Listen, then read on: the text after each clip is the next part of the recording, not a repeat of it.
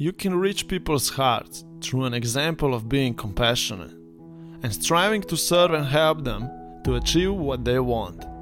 Your aim is to serve until they are able to continue on their own. It may also happen that they will not accept your support and will rather go alone. They still haven't expanded their personal self acceptance to the point that they will be able to accept other people's ideas. No, sometimes we need to first find the strengths on our own, and then we can pursue outer world to give us a boost and fasten our life track.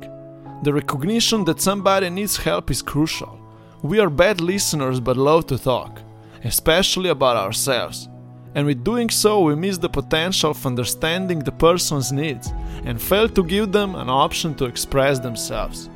If you are capable to make them open and become their best, you can also lead them to achieve their even higher potential. They will be thankful for your provided understanding and will trust you with continuous communication.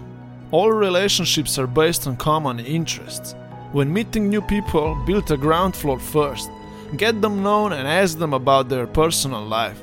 If you know where they are coming from, you will be able to relate to them and deepen the relationship. So you have built trust and made new friends. No man or woman can win the game of life single handedly.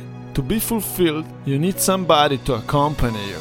Some will do that more personally and others professionally, but all of them need your ultimate attention.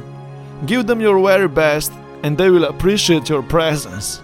It's all about empathy, connecting to other souls, being part of two way earning. When you give, your heart opens for receiving.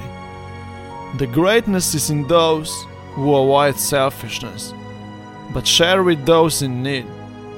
Lighten up someone's world today and observe how it is to feel loved, to be loved.